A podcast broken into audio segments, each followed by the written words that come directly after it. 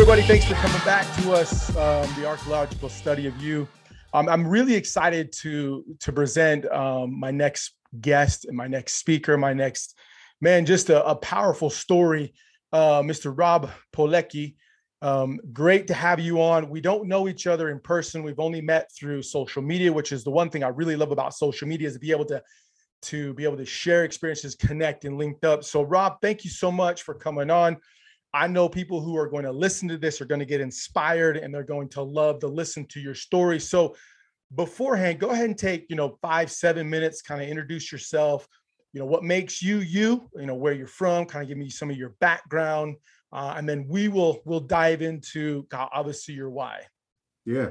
Hey, Cameron, I appreciate you having me on the show and uh, giving me the opportunity to tell my story. I, I really appreciate um, how a lot of people who have podcasts are able to tell the story of the entrepreneur, but where we come from, right? So again, my name is Rob Poleki, CEO and founder of Washie. Um, I I come from very humble beginnings, born and raised in South Auckland, New Zealand. Um, but before that, I want to I want to go a little bit into where my family is from. So my parents migrated twice. Um, they come from a small island um, in the Pacific Ocean, Samoa, and they to find a better life. They went to uh, New Zealand, and they had three children. You know, they they went to New Zealand speaking very little English, um, and try to make a living for our family and and, and provide a better life than the islands. Um, you know, 12 years living in New Zealand. I grew up playing rugby. I um, uh, you know, again, I came from humble beginnings. It's it's not, you know, the I didn't grow up in the greatest um, neighborhoods. You know, it was, it was always something going on, always in the neighborhood. Yeah, you know, yep. and um, and and but that was life. You know, the the the family life was good. I was raised by both of my parents. You know, both of my parents are still together, and I'm so blessed that that I had two parents raising me. Unfortunately, some of my friends didn't, and yeah. um, it's it's because of that and the guidance from my parents is is because I, I probably didn't end up in jail or doing something, right? But right. Um, uh, when I was 12, um, you know, my parents, my grandma, my aunts, they all saved up money so that we could make a transition to the States and uh, live the American dream you know, getting green cards, you know, thousands of thousands of dollars waiting. Like, I think it was a six year waiting period. So they started when I was like six years old trying to get into the States, and we finally got in. Um, so moved to Hawaii when I was 12 years old. I had a New Zealand accent, and then I had to, to come in. There's a, a Hawaiian accent called Pidgin. And then, you know, and so now I merged the accents and, and nobody could understand me. So I was in middle school and and just a new life, you know, nothing that sure. I was used to, um, and, and, getting used to that. But, um, you know, and, and I found out what the American life was about, man. I saw all kinds of opportunity, the, the bright lights, you know, we yeah. would, we would drive around to the rich neighborhoods and my dad would just say, Hey, one day we'll get a house like that. Maybe, you know, one day yep. when you grow up. And, and that was always the thing with us is, everywhere we went, man. It's like, you know, one day we try to try to get that life for us, you know. So um so yeah, moved to and grew, grew up in Hawaii. Um, learned how to play football. I used to play rugby. There you and, go. Um, played football for the first time in high school. Um, did pretty well for myself and um, got a scholarship to play play football at ISU, Idaho State University. Oh, nice. Yeah, so went up there and um, played four years there. Did did pretty well. Played a little arena bowl after. Um, my body gave out on me, so I, I hung it up and uh, got a real job. yeah, started the career.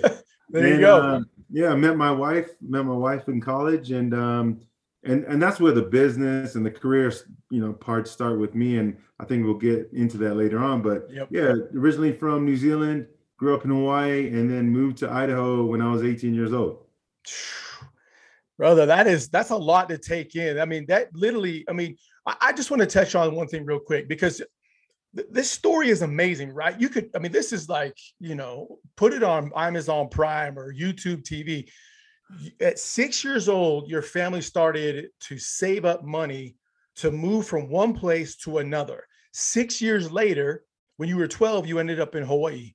Yeah. That I mean, I don't, I don't, I don't know if people realize the struggle that it probably took your family to go through. So let's, let, I just want to focus on that real quick. During that time from six to 12, right? You're probably, you're, you're probably hearing, hey, we're going to move. We're getting ready to move to the States. We're going to the States. You know, as a six year old, you know, seven year old, eight, nine, you're like, all right, this is never going to happen, right? It's never going to happen. What was that like? Take me to take us all through that experience of that six years of hearing we're going to move, we're going to move. Like, how did you prep yourself? Do you remember like what you guys were doing to yeah. contribute to to to to getting the money to get over? Yeah, man. The so my dad, uh, man, used to work nonstop in New Zealand, and my mom was a stay-at-home mom. I remember one time uh, we had an appointment with the U.S. Embassy, and mm-hmm it was like 800 bucks, dude. 800 bucks back then in the early 90s, 80s.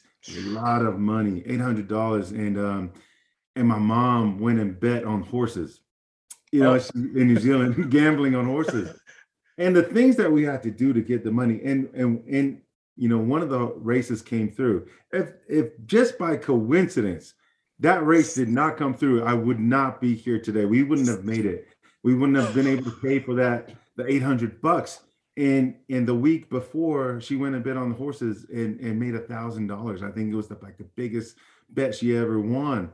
And it, it, was able to pay for that. And so we would always go to the US Embassy, you know, fingerprinting, documenting all these interviews, make sure that yeah. you know, everything was straight. And and and that was a six year process, man. And and paying all these fees. And my parents, man, we were poor when we grew up um, mm-hmm. We had everything we needed, but it wasn't like we were lifestyles in the rich and famous.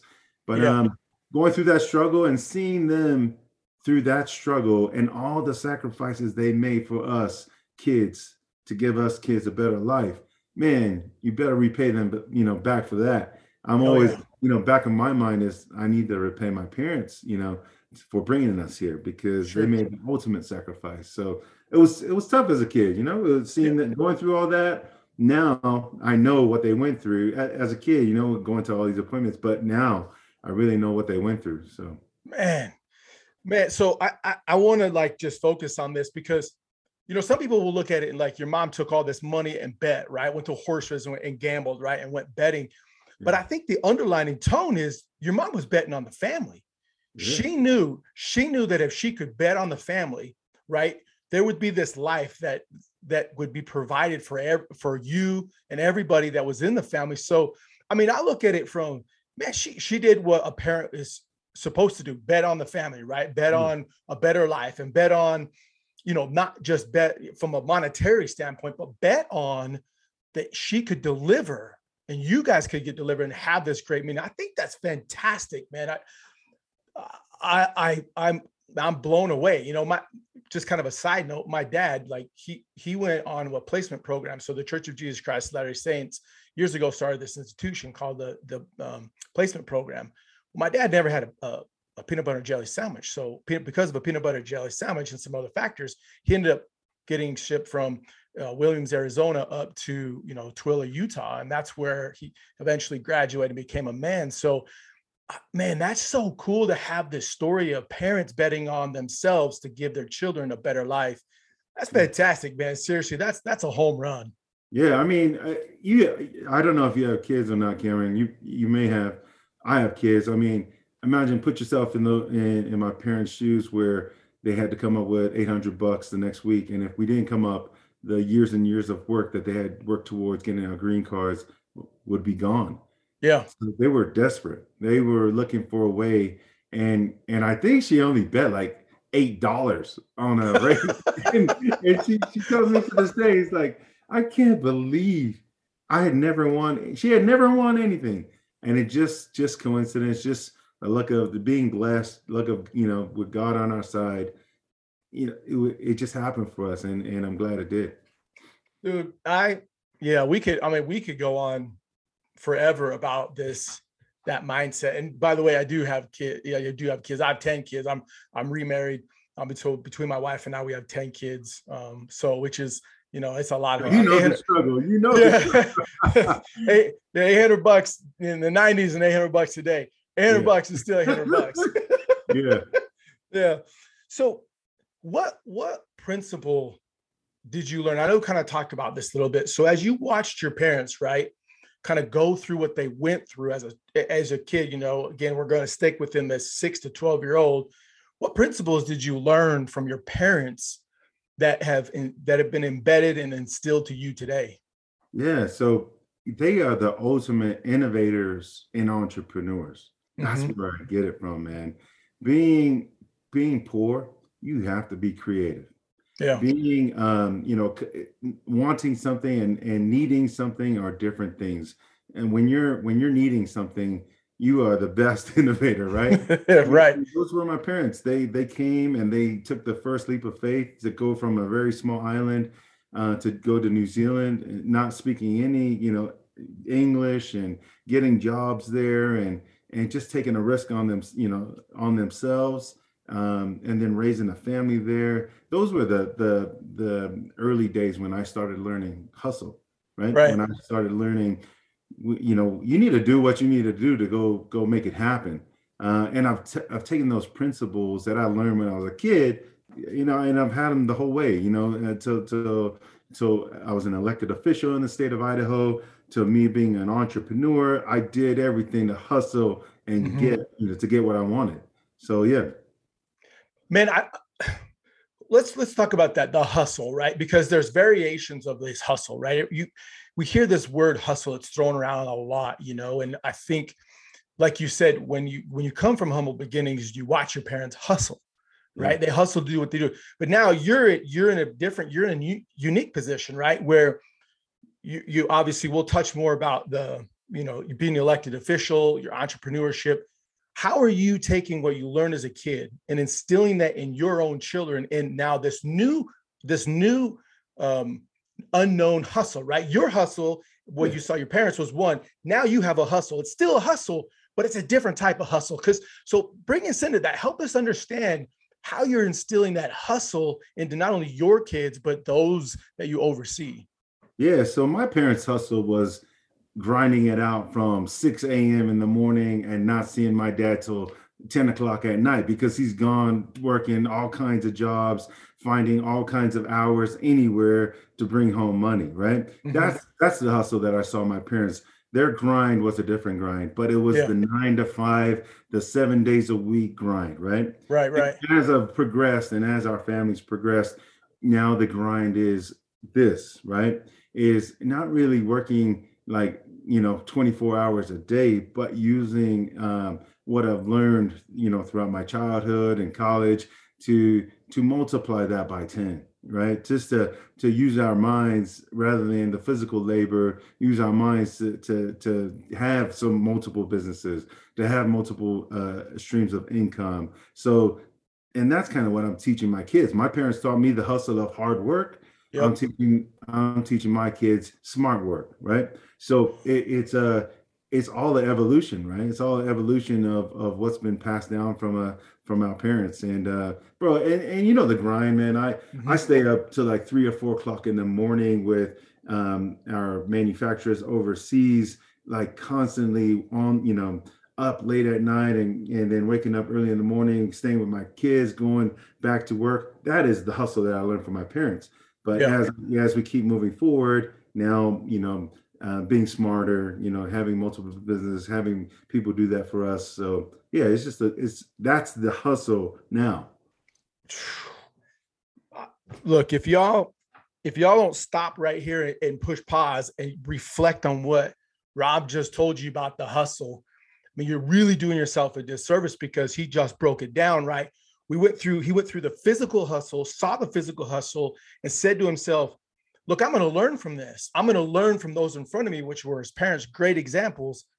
I'm going to learn not to use my physical, but my mental, right? I'm hmm. going to grow the mental. I'm going to grow my mind. I'm going to grow the tools that are out there so that my hustle now is from a mental standpoint. So my body can keep up with it. As reverse, it's when it's a physical, you know, your mind is trying to keep up with that physicalness of your body being tired and broke down and beat up. I mean, when you got, when your arms are hurt, your hands are sore, your body's sore. The mind may be willing, but the body's like not happening today.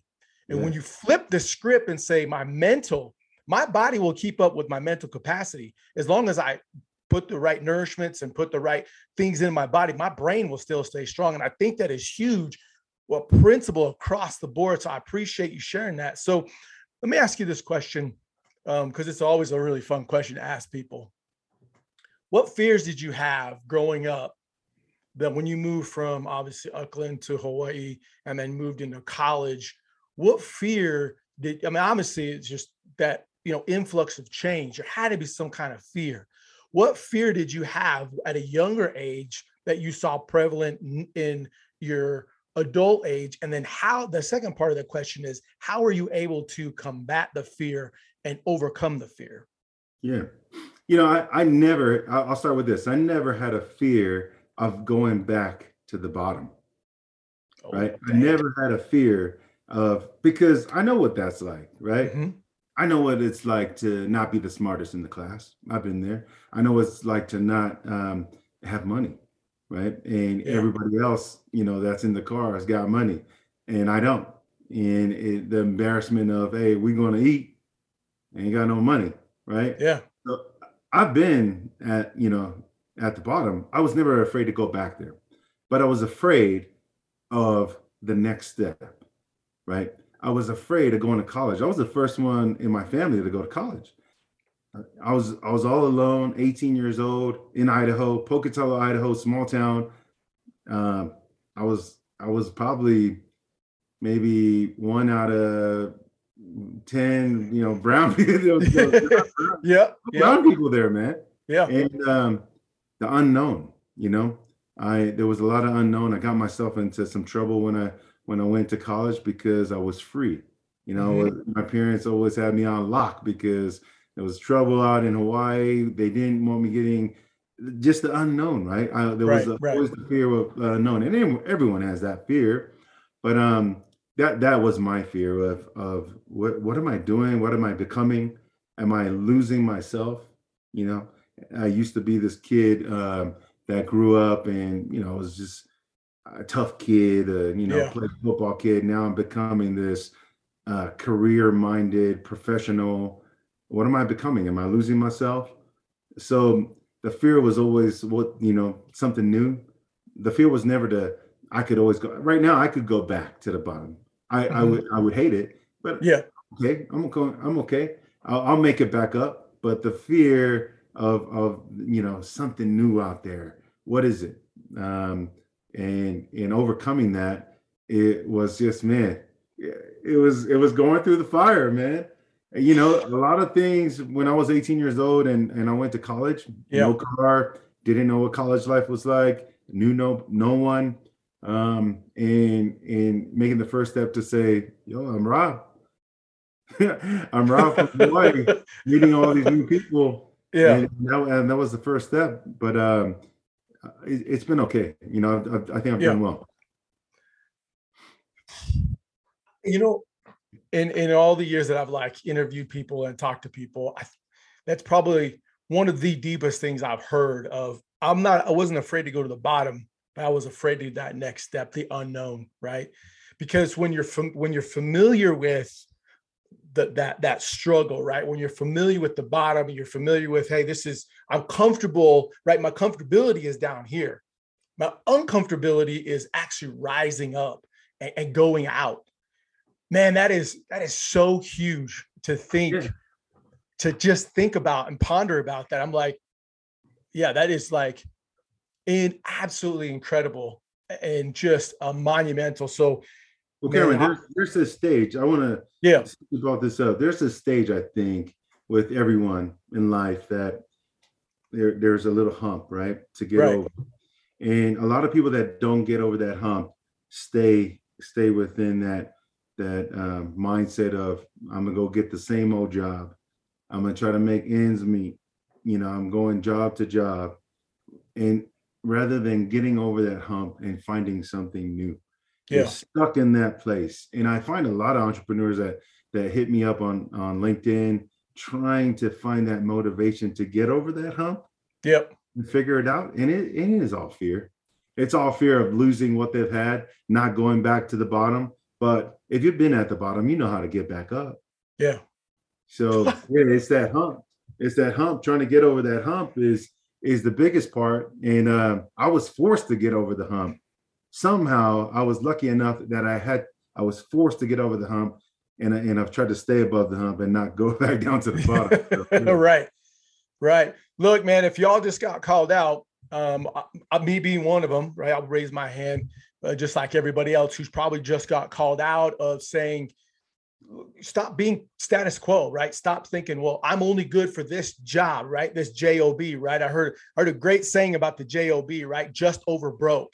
Um, and that's what a, a, nine, a nine to five 45 40 hour a week you know nice um, you know salary is. And it's true. And i think what you just said about this hump and that fear of just going out and doing it man if you if you if any of you out there are listening to this want an inspiration to get going let rob let rob's you know kick to the backside get you all going because that is absolutely huge because i think man powerful, powerful. Vida.